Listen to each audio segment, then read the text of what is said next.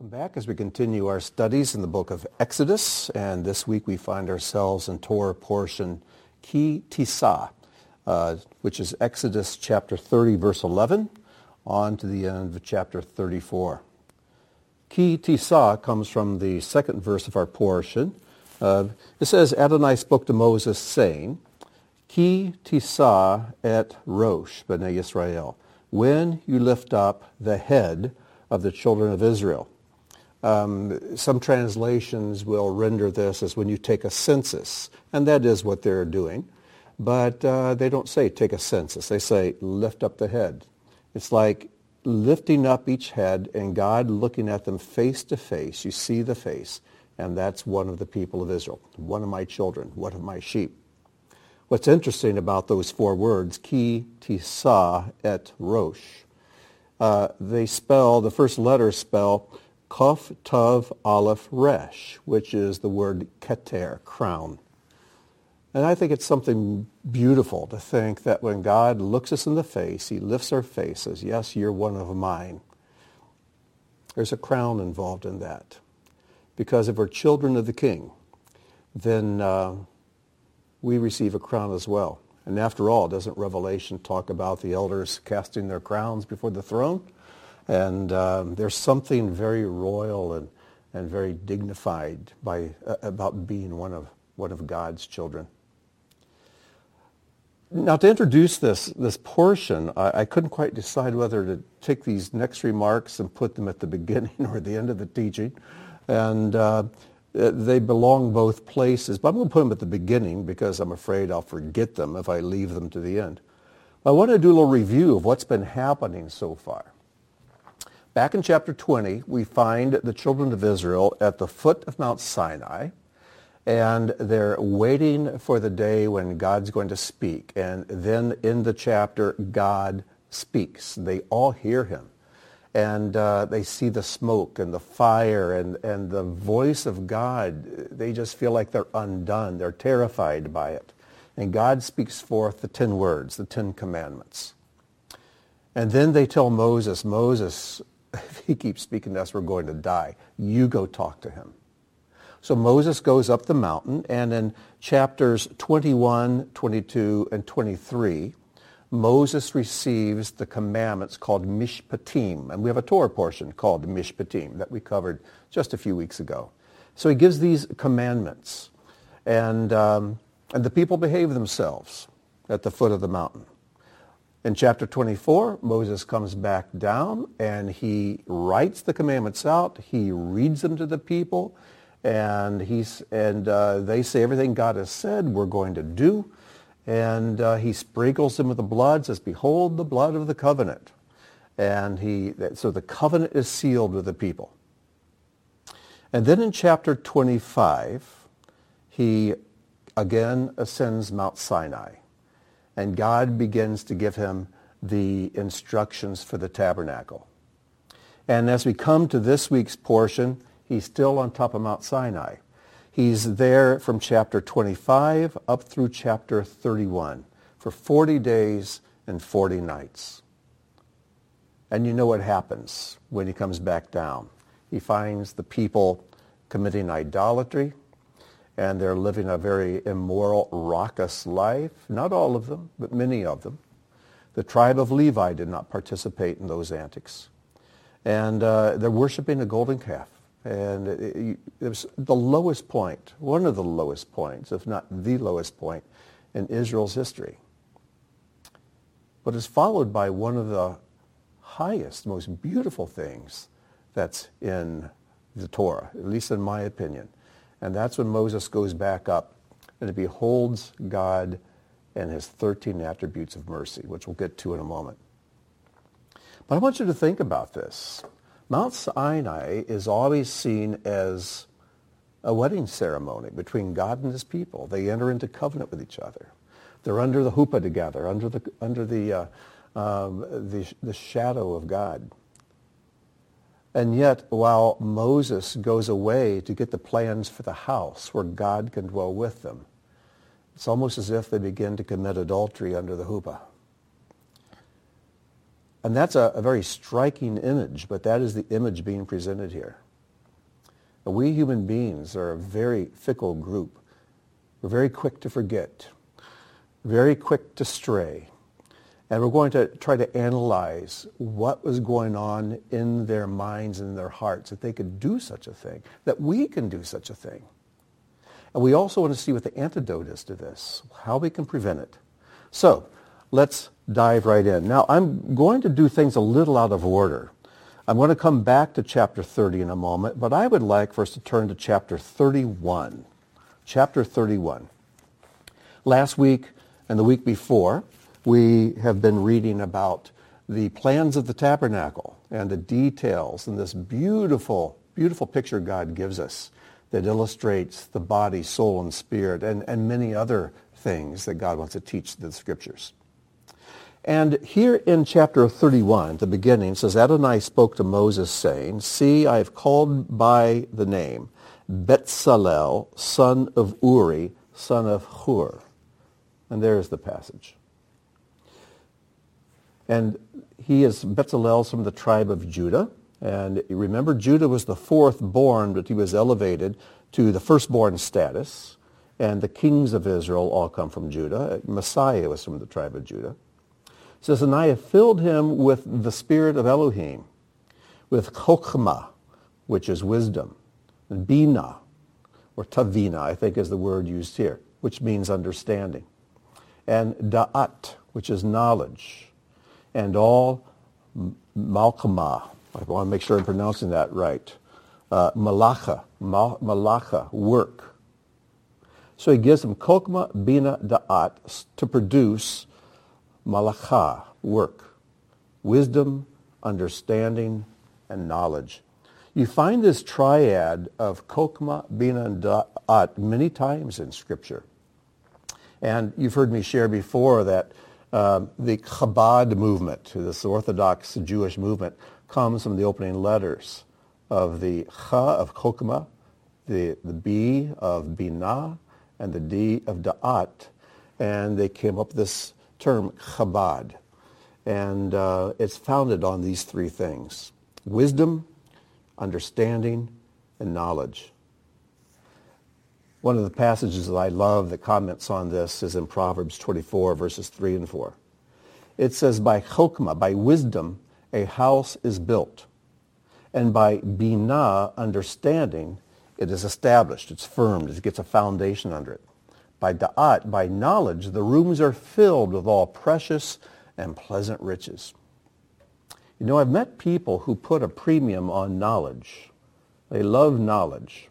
They're always studying the Word to get more and more and more knowledge. But they lack wisdom and their house is never built.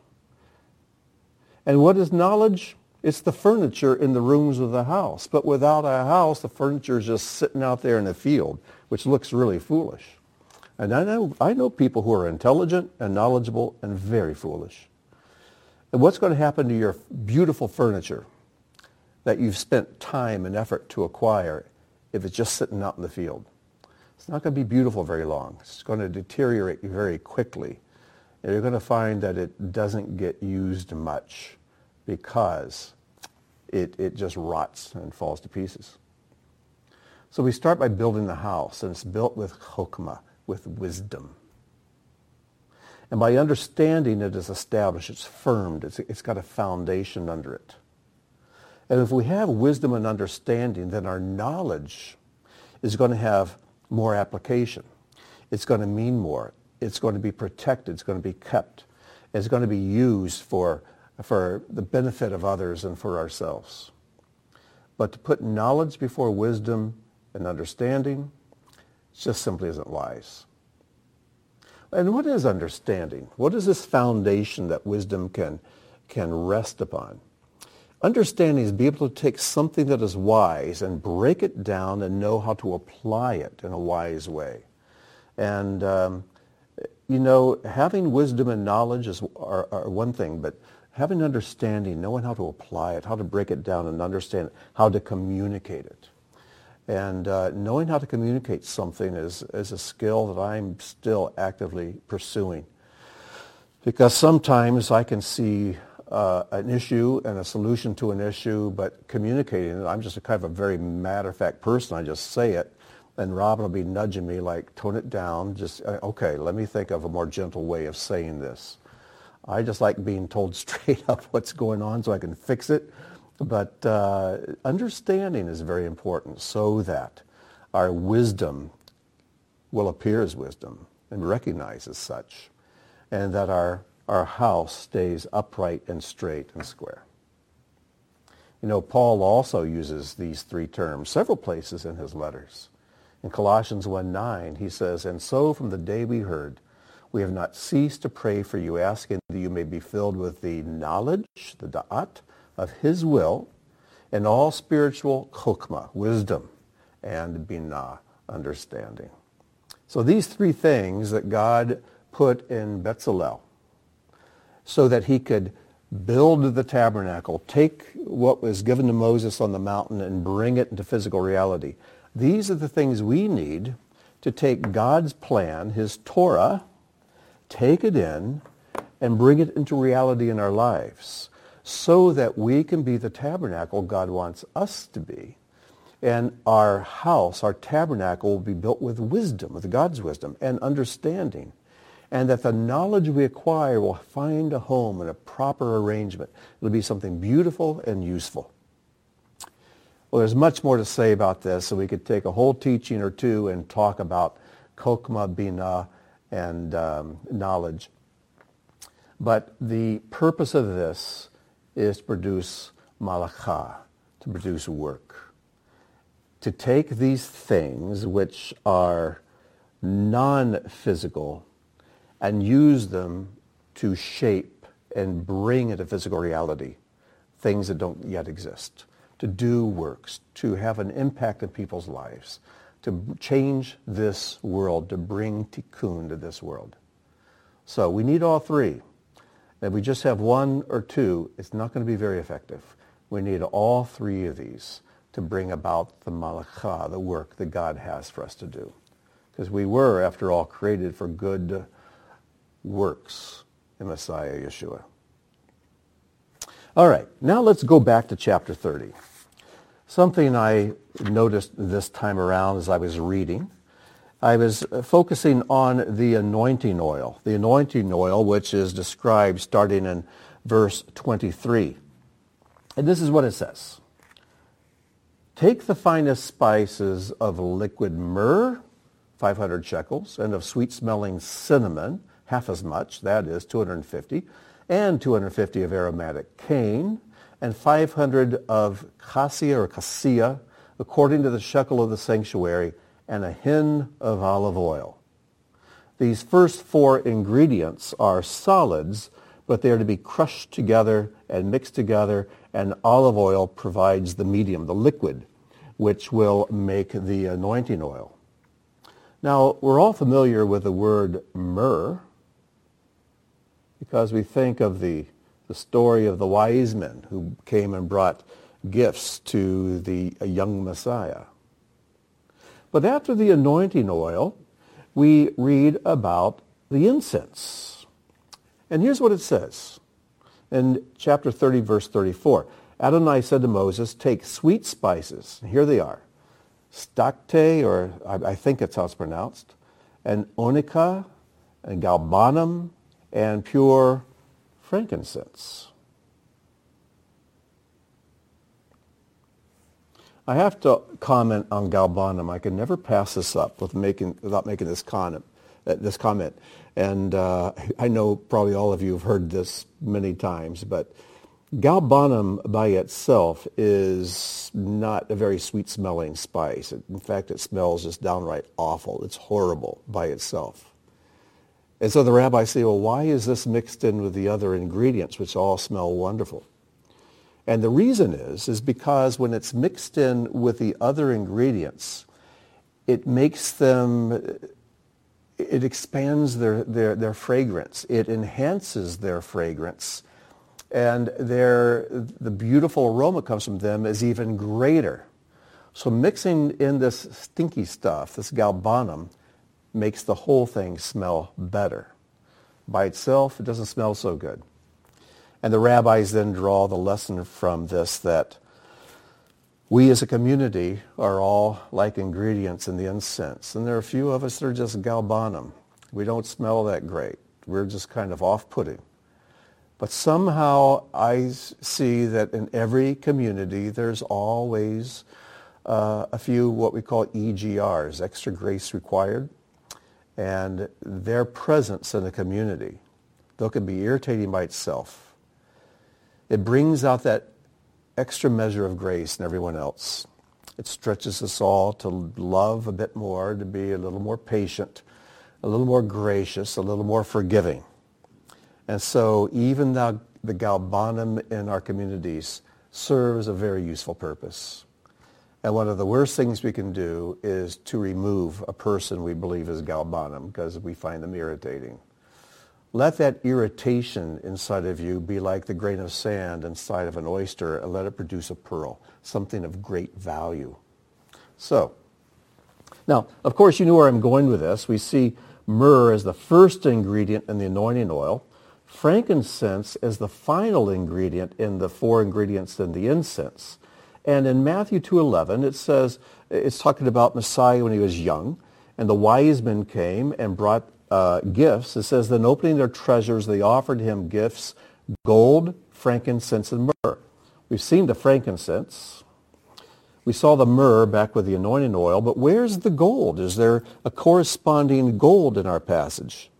And yes, there is. You actually have to back up to near the end of last week's portion where it describes the high priest outer garments.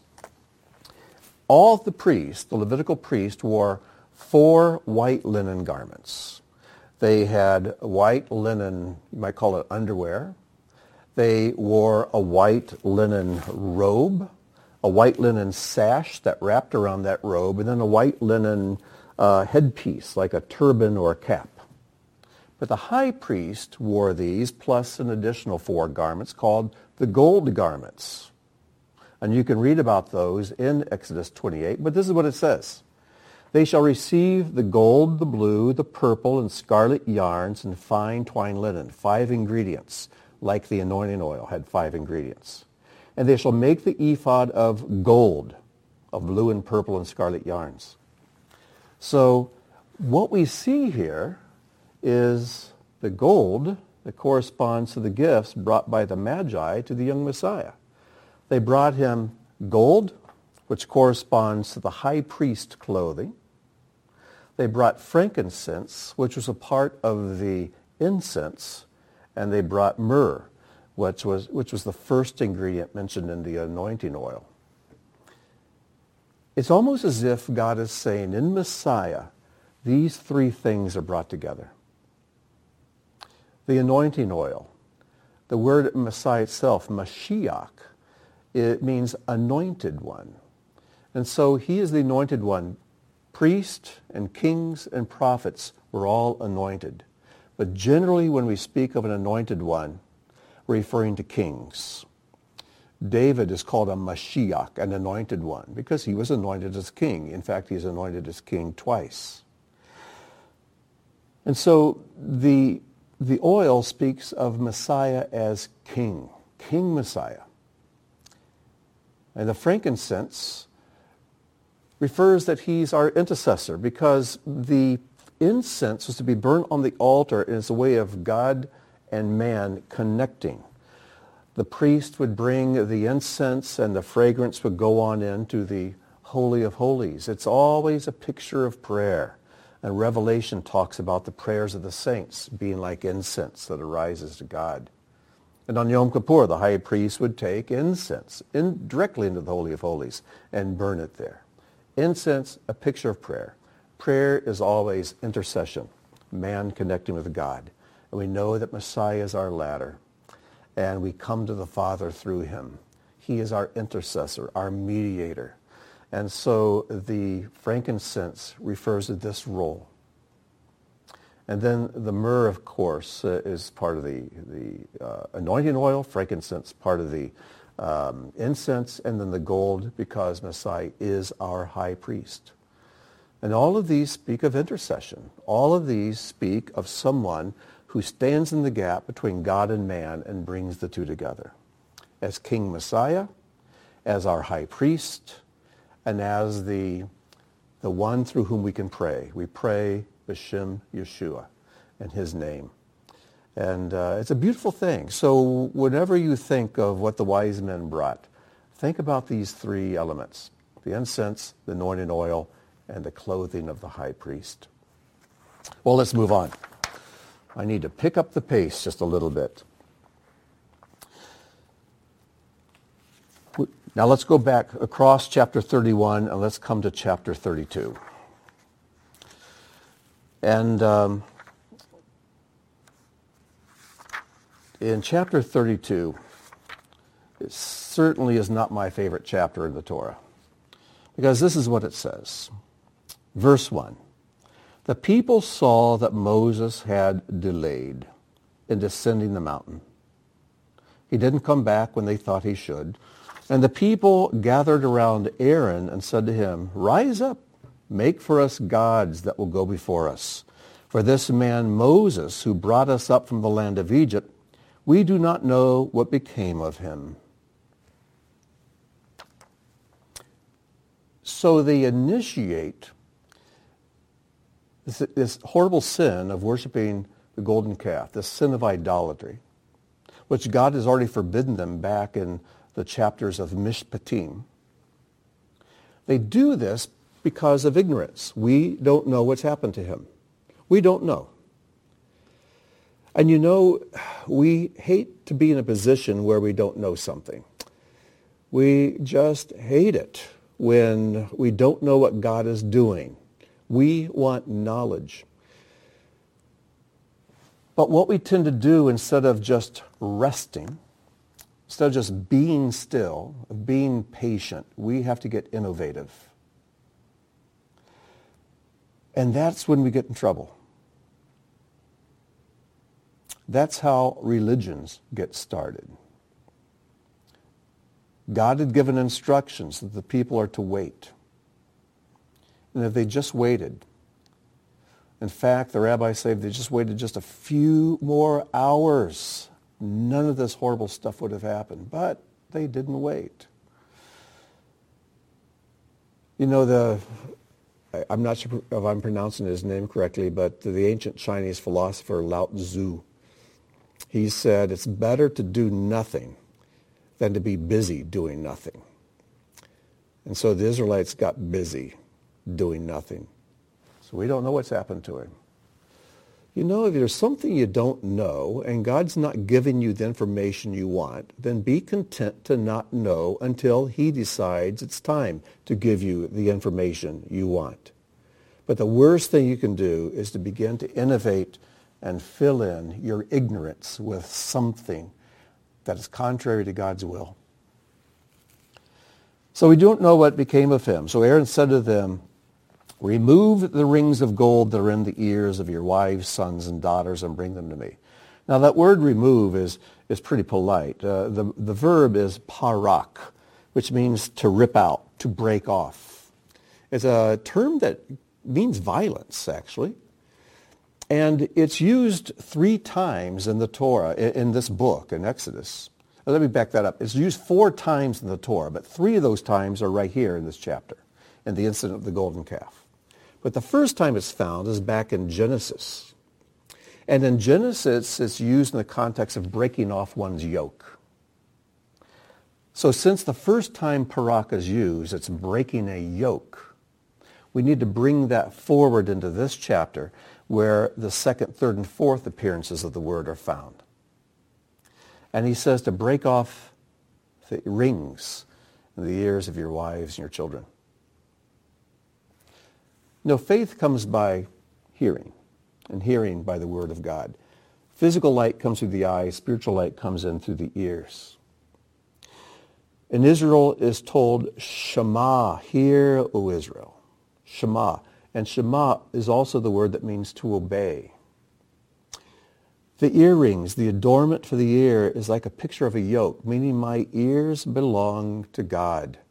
And of course, the bond servant who had fulfilled his six years of service, he was free to go, but if he chose to stay, as we read back in Mishpatim, he came to his master and says, I love my master. I love my wife and children. I love everything he's done for me. I don't want to go free. Then his master brings him to the door of the doorpost and puts his ear against it and puts an awl through his ear. And with that hole in his ear, where you might put an earring, represents the fact that this person has exchanged his personal freedom to be a bondservant to his master. And the way we are bondservants to God is by giving him our ears. And by giving him our ears, saying, I'm going to hear, I'm going to obey what you tell me to do. So this picture here, this image of break off those gold earrings, is like a picture of casting off the yoke of Torah and doing things my way. It says the entire people removed the gold rings. Now, when we read something like the entire people, it sounds like every man, woman, and child did this. But we need to understand that when it says the entire people, sometimes the word simply uses words the way we use words. Where we say, boy, everybody was there. Well, not everybody was there. Everybody had a great time. Well, maybe not everybody. And this is saying the entire people, meaning most of the people did. We find out later that the tribe of Levi did not. They removed the gold rings that were in their ears, brought them to Aaron. He took them from their hands, and it goes on to talk about how he created this golden calf. And boy, did they enjoy that golden calf. They were showing us how worship can be fun. But this brings up a question. Should we enjoy worship? Should we enjoy worship? I know there are some people who've come through the doors of Beth Tikkun and a week or two or three later they went back out and you have a conversation. Well, I didn't enjoy the worship. So I'm going to go someplace else where I enjoy the worship. And I always have to ask the question, sometimes I ask them aloud, who is the worship for? Is it for your enjoyment or is it for God's enjoyment? Who is supposed to be the one enjoying? But let's define the word enjoy. Because there are times I truly enjoy my time of worship with God. So let's define enjoy. We learned last week about how we are made up of a body, which is physical, with five physical senses. I am a soul. That's where my mind, my will, and my emotions dwell. But I have a spirit, and my spirit has sensitivities as well that need to grow more sensitive over time. And my spirit is where I access the spiritual realm. Now, enjoyment can come in three categories as well. There's pleasure, which is physical. Pleasure is under our control. If you want to enjoy pleasure, there are things you can do. There is money you can spend. There are drugs you can take, and you can have pleasure. It often can be illicit pleasure. It can be pleasure that is not uh, sanctioned by God. But pleasure is under our control.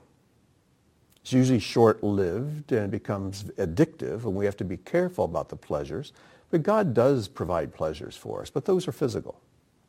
Now, in the soul, we experience happiness.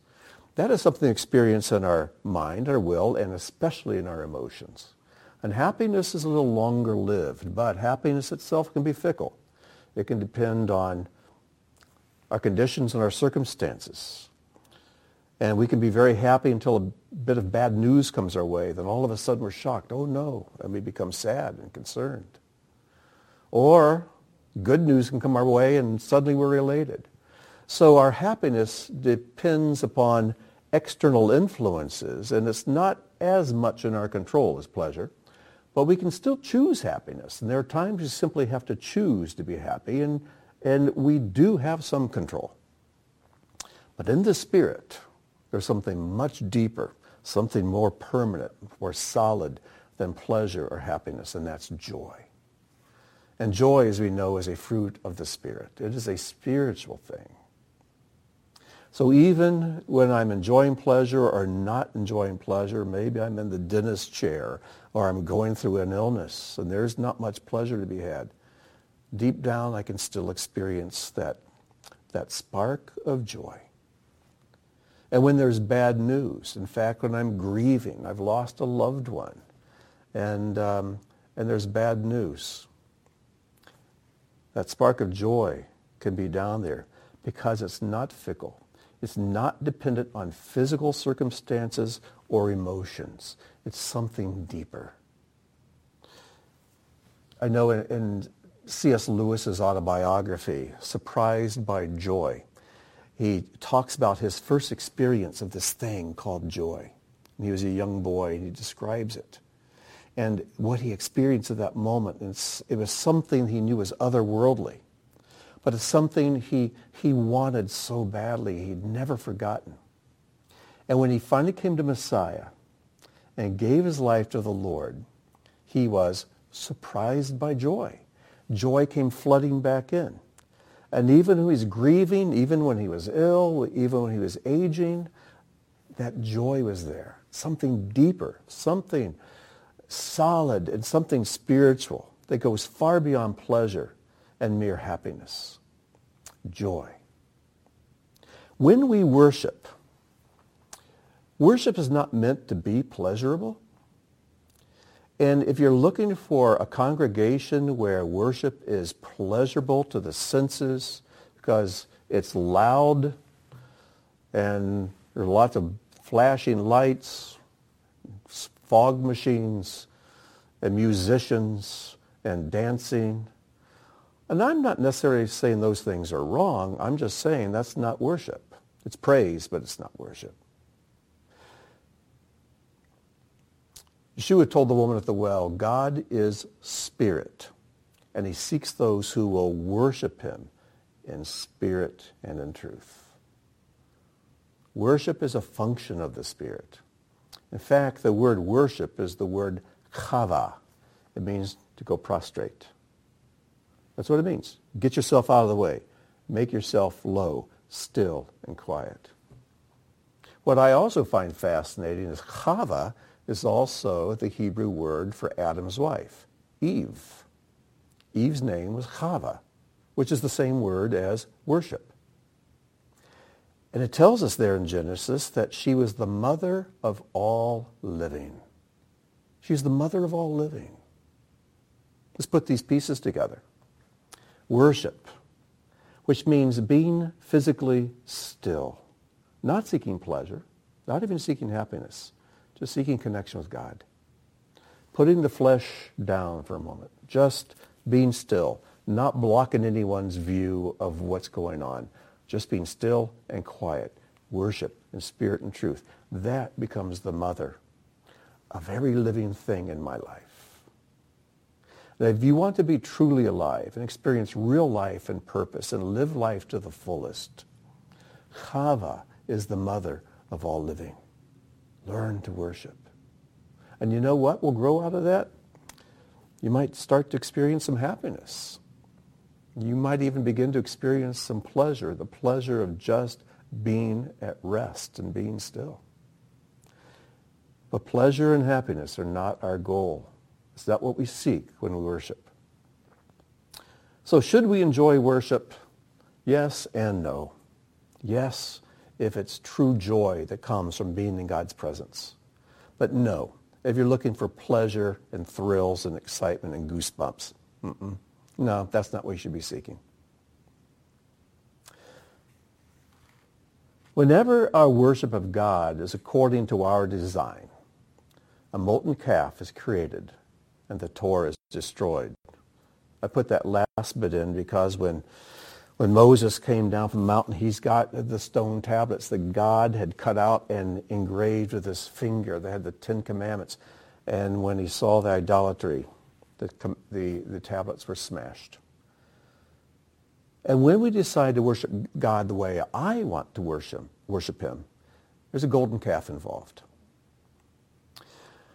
And you know, in so many communities, well-intended faith communities, both churches and synagogues, there's a little bit of odor of golden calf going on because there are things there that God did not command and he didn't desire, didn't request. But we think they're a good idea. I'm not saying we should never come up with ideas for enhancing a time of praise and worship. But we need to be very, very careful that they do not distract from God. Remember the commandment God gave earlier in, in, Exodus where he says, if you make a stone altar, don't lift up your engraving tool, don't carve it. Don't try to make the altar the thing that people are attracted to. They should be attracted to the God of the altar. The altar is a place where you come to make a sacrifice to me. But if it becomes a distraction from me, it becomes little golden calfish. And we need to be careful of that. We need to be very careful. Now, what's interesting, the story of the golden calf contains the antidote to the golden calf. Because right before the incident of the golden calf, there near the end of chapter 31, and then after the golden calf in chapter 35, there's a commandment that's discussed, and it's the same commandment. Let's see what it is. Back up to chapter 31, verse 12. Adonai said to Moses, saying, Now you speak to the children of Israel, saying, However, you must observe my Sabbaths, for it is a sign between me and you for your generations to know that I am Adonai, who makes you holy. And it goes on to talk about the Sabbath. Then after the story of the golden calf, you go to chapter 35 and verse 1. This is what it says. Moses assembled the entire assembly of the children of Israel, said to them, These are the things that Adonai commanded to do them. On six days work may be done, but the seventh day shall be holy for you, a day of complete rest for Adonai. Whoops, Sabbath again.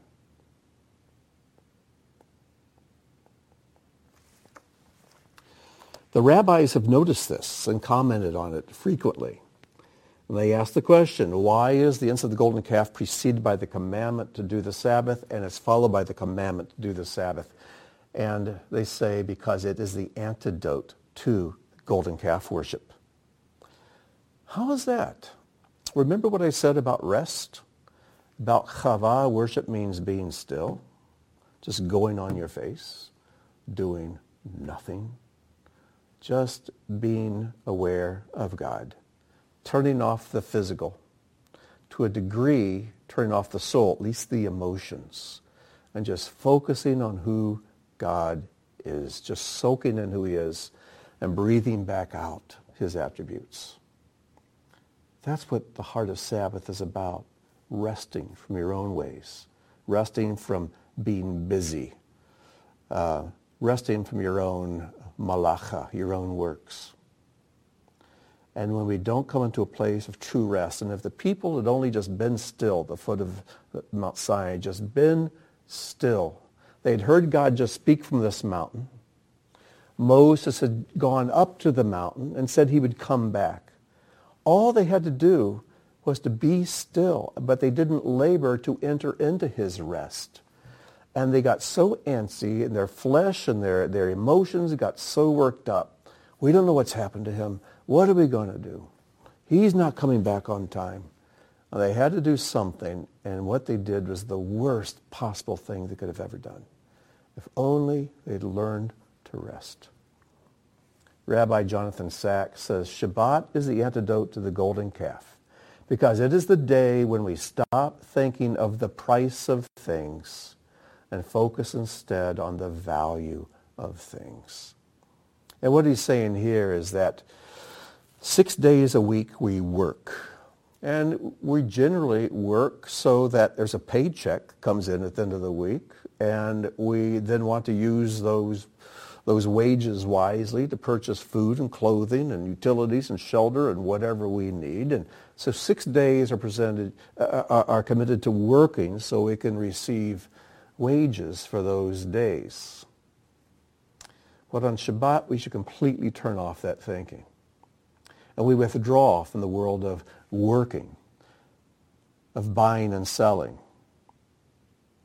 of, of building, and trying to engage the physical world and shape it to our will, to try to benefit ourselves through works, uh, but instead to be still, just to be still, to worship, because chava is the mother of all living. And if we learn how to really keep the Sabbath and not make an idol of the Sabbath, I know people who do that. They've made a golden calf of the Sabbath itself. They don't worship God on the Sabbath. They worship the Sabbath and don't even hardly think about God. We need to learn how to be still and worship. Because it's in this stillness we truly possess our souls. It's when our spirit can rise up to take charge of the soul and of the flesh. If we walk in the Spirit, we won't fulfill the strong desires of the flesh. Shabbat is the antidote to the golden calf. And then we come on over to um, this wonderful passage, which I, I just love. And if we go on to chapter 33, I know we're skipping a lot, but um, you can go back to past teachings I've done on Ki Tisa, and uh, you can pick up some of the, the bits and pieces that we're skipping over here. And so, near the end of chapter 33, in verse 18, Moses is back on the mountain the second time. And he says to God, show me your kavod. Show me your kavod, your glory. The word kavod means glory. It also means weight. That's interesting, isn't it? But he says, I want to know your reality. I want to know you more deeply and more intimately, body, soul, and spirit than I have up to this time. And no one had spent time in God's presence as Moses had, except for maybe Adam and Eve in the garden. He says, I want to see your glory. I just want to see it. I want to see you better. And God says to him, verse 19, I shall make all my tov, my goodness, pass before you.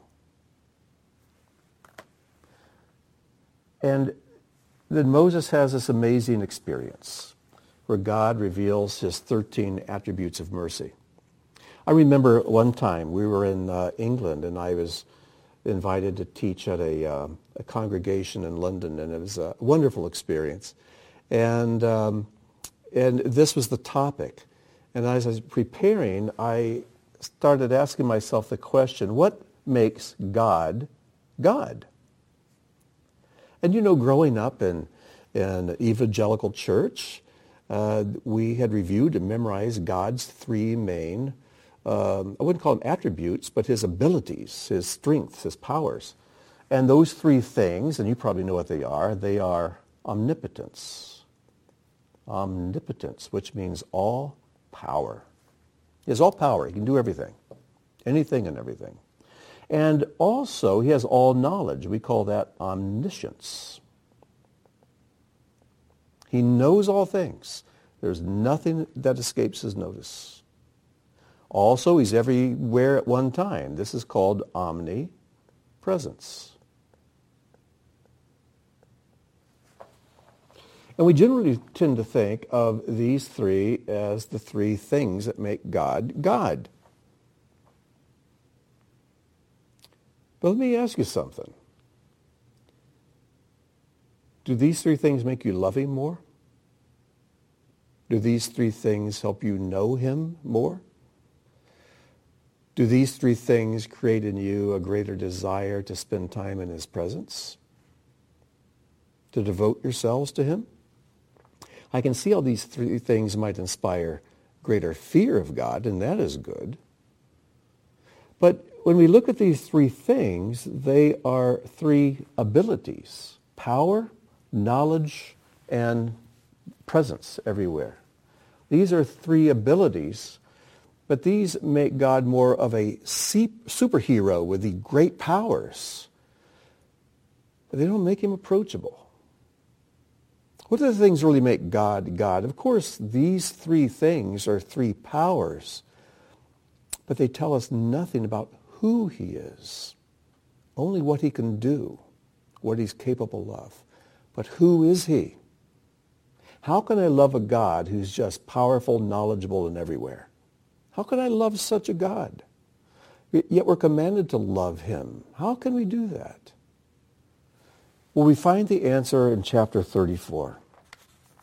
In chapter 34, starting with verse 5, it says, Adonai descended in a cloud and stood with him, with Moses there, and he called out with the name Yud He Vav He.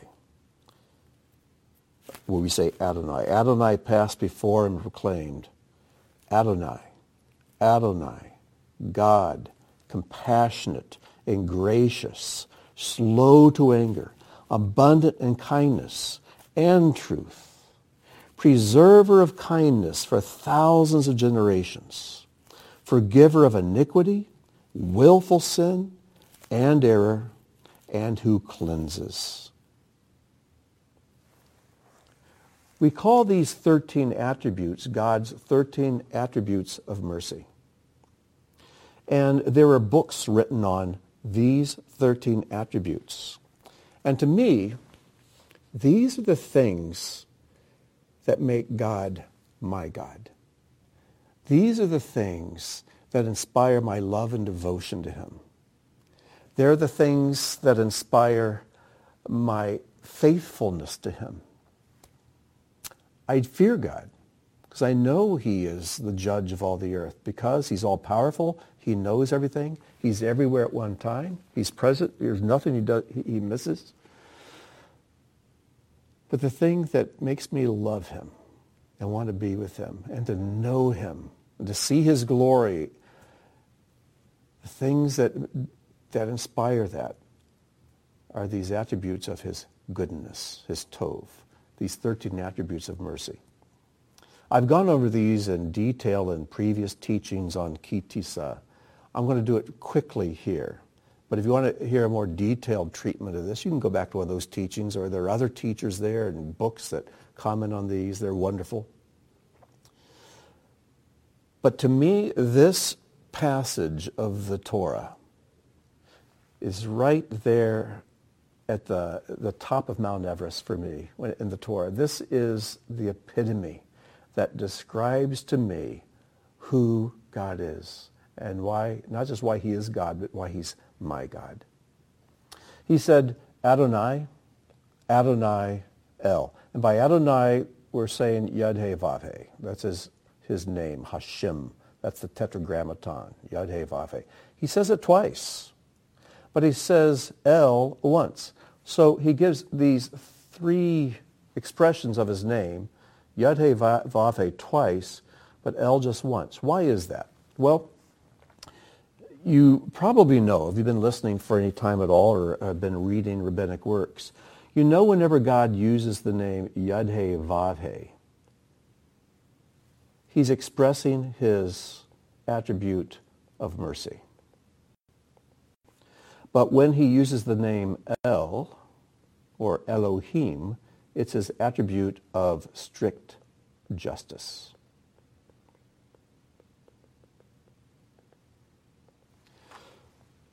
When you read through Genesis 1, every time it refers to God, it's always El or Elohim.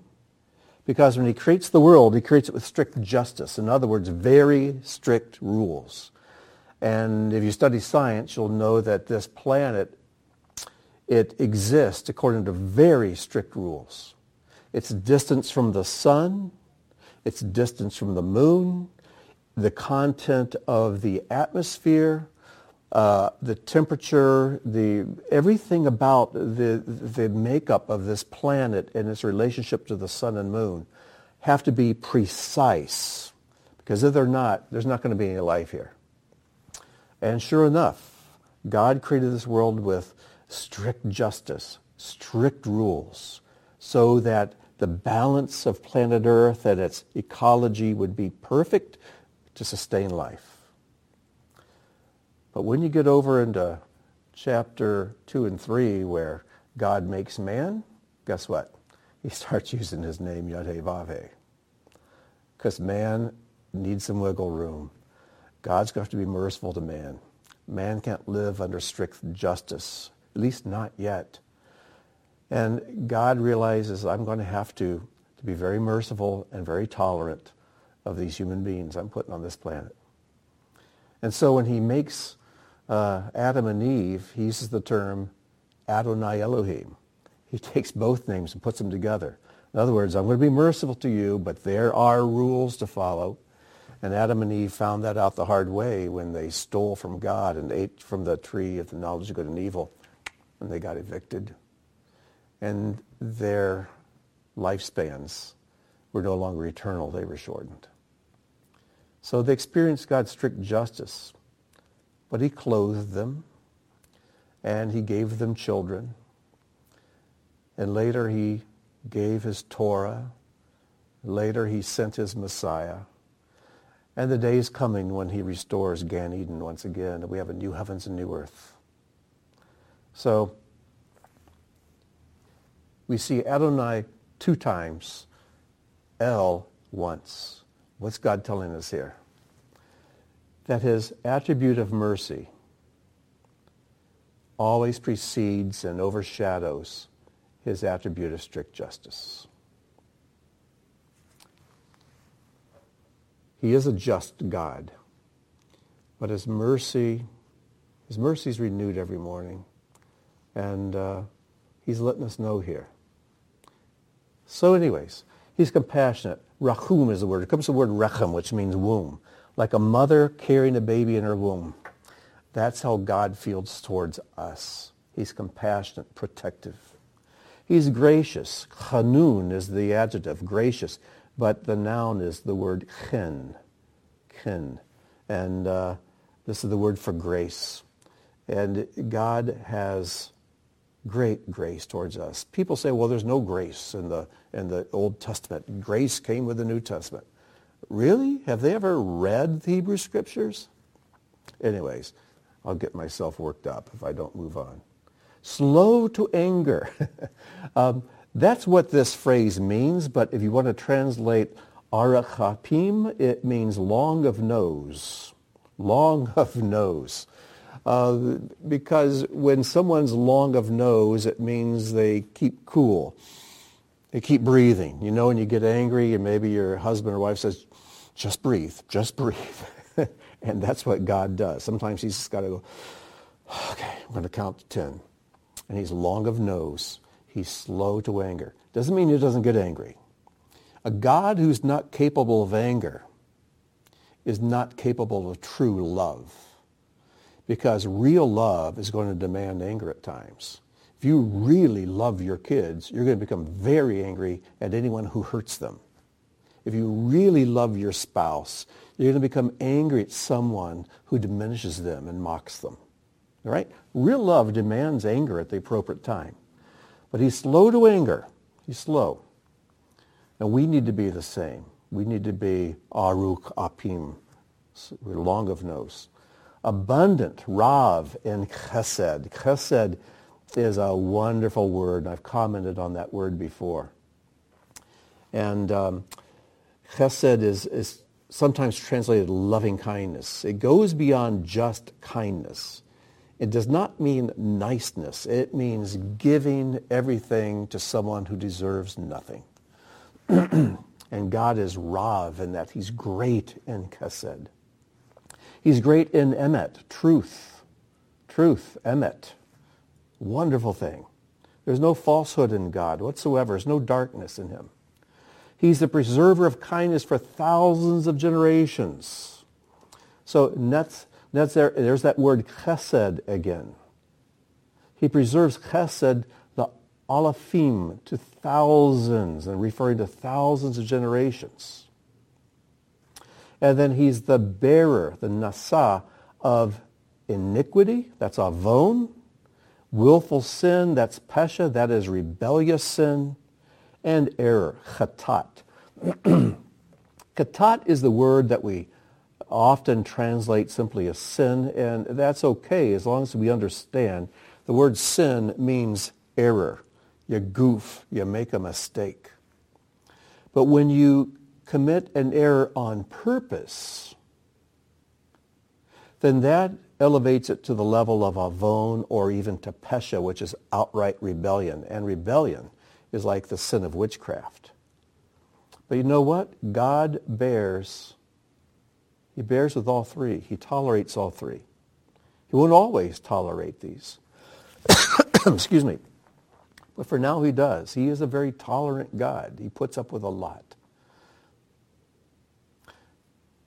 But then the 13th, he cleanses. He cleanses. It, it doesn't, this goes beyond just forgiving. Uh, it goes beyond atonement. Atonement, kippur, means to cover.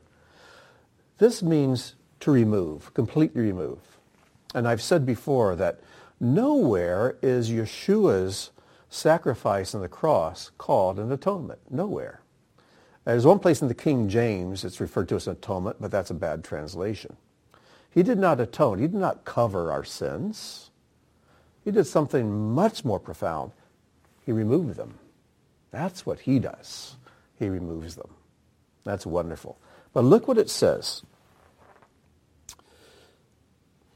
In near the uh, middle of verse 7, who cleanses but does not cleanse completely, recalling the iniquity of parents upon children and grandchildren to the third and fourth generations.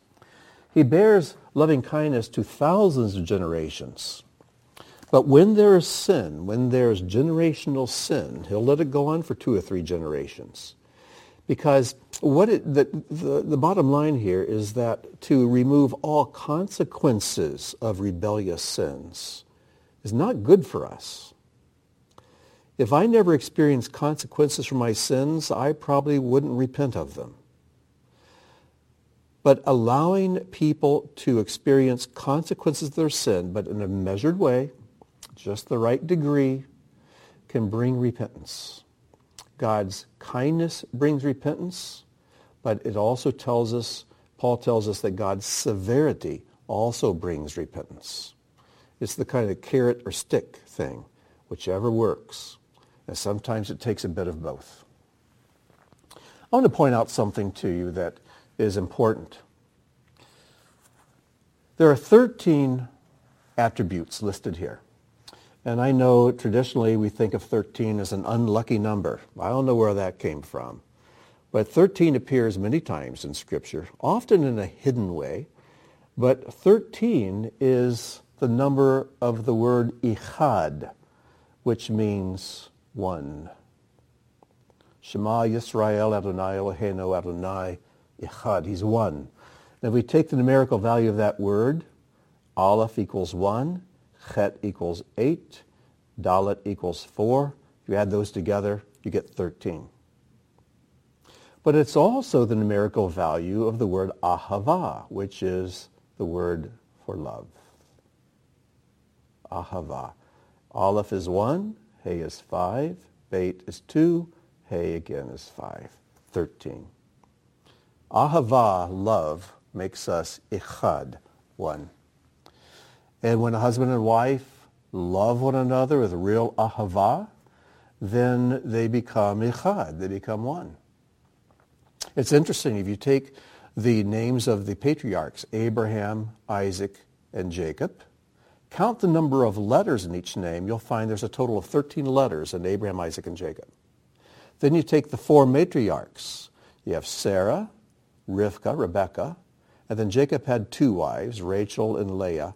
Count up the number of letters in the names of the four matriarchs. There are 13 letters there.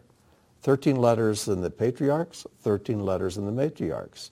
13 is ahava, it's love, and it's showing a picture of the love of one for another. Now what happens when we double 13? We get 26. 26 is the number of God's name. Yud, He, Vav, He. 10, 5, 6, 5. And the reason I'm bringing this up is because if we look at this passage in Hebrew, there we have it, Exodus 34, verses 5 through 7. We discover something quite interesting. If you start with the first Yud, that we come across in the passage, the Yared, and he descended, you find the first Yud right here. If you count forward 40 letters, you come to a Hey. You count forward another 40 letters, you come to a Vav. And if you come to a, count another 40 letters, you come to another Hey. And Yud, Hey, Vav, Hey is how you spell God's name. You say, well, what does that have to do with, with 13? Well, if every 40th letter spells God's name, that means you have 39 letters in between Yud and Hey, Hey and Vav, and Vav and Hey. And 39 equals 3 times 13. There's our number again. And if you count up the number of letters in this passage, you'll find that there are 169 letters. You can count them up. They're right there. You can print out the, um, the notes and count them yourself. And 169 equals 13 times 13. It's 13 squared. Now, some people poo-poo the numeric values of, of the letters in Hebrew. But the God who gave us the Torah, the God who created the world, is also the God who created mathematics. It's another language of his, after all. And we'll find mathematical patterns woven throughout the scriptures. So if your faith is not strong enough yet to embrace the numerical values of God's letters and words, well, just you, over time, you'll grow. Your faith will get stronger. You'll begin to see that God has saturated the word with his presence, with his beauty and his balance. So let's go on to our discussion questions. In your own words, describe the significance of the three gifts that the wise men brought to Yeshua. Okay? The gold, frankincense, and the myrrh. Number two, what is God's solution to idolatry? And I want you to discuss it more detail than I did, because probably when I was sharing about this, you were getting thoughts. Share them with your group. Number three, read and discuss the description of Betzalel and Aholiab. We did not get to Aholiab, but um, if you look up their names, these, uh, these names are very pertinent. After all, these are the two men who are going to oversee the construction of the tabernacle. One of the words for, or phrases for the tabernacle is the, uh, the Ohel Moed, the tent of meeting, tent of appointment. And Aholiab's name means tent of of, tent of the Father. So what principles can you glean for your own life? We are tabernacles of God's Spirit. But God invites us to do work in our own tabernacles, to bring our tabernacles, our body, soul, and spirit in alignment with his pattern. And the more we do this, the more God's presence dwells within us. More fully it dwells within us. And so when you look at the attributes of Betzalel and Aholiab, what can you learn about how you should be as you help construct your tabernacle according to the pattern? Okay? So each of us should be a Betzalel and, and Aholiab. Also read 2 Timothy 3, 16 to 17. And do you see a relationship? Last, we have looked at the significance of the number 13 in today's portion. What other 13s do you see in Scripture? I shared a few with you, but there are more. You can start with the number of tribes, and I think you'll, you, that'll launch you into looking and seeing more 13s in Scripture. Always watch for these. They're usually hidden a little bit. But if you dig about, they're there. Well, let's close in prayer. Our Father and King, thank you so much for this portion that we've just, just barely scratched. We've just barely touched upon it. Father, there's so much there. There's an eternity of things to discover that you've hidden there for us. So Lord, I pray that deep in our spirits we would experience joy because we have touched something that is holy and I pray that out of that joy, you'll speak to our hearts and our minds, and we'll see you more clearly. We'll recognize your goodness and your glory. So that we can, in this world, in the physical, do your malacha, your works. So make us the people you want us to be. And I pray that this teaching, these words, these insights will help us to accomplish that goal. And we ask it in Yeshua's name. Amen.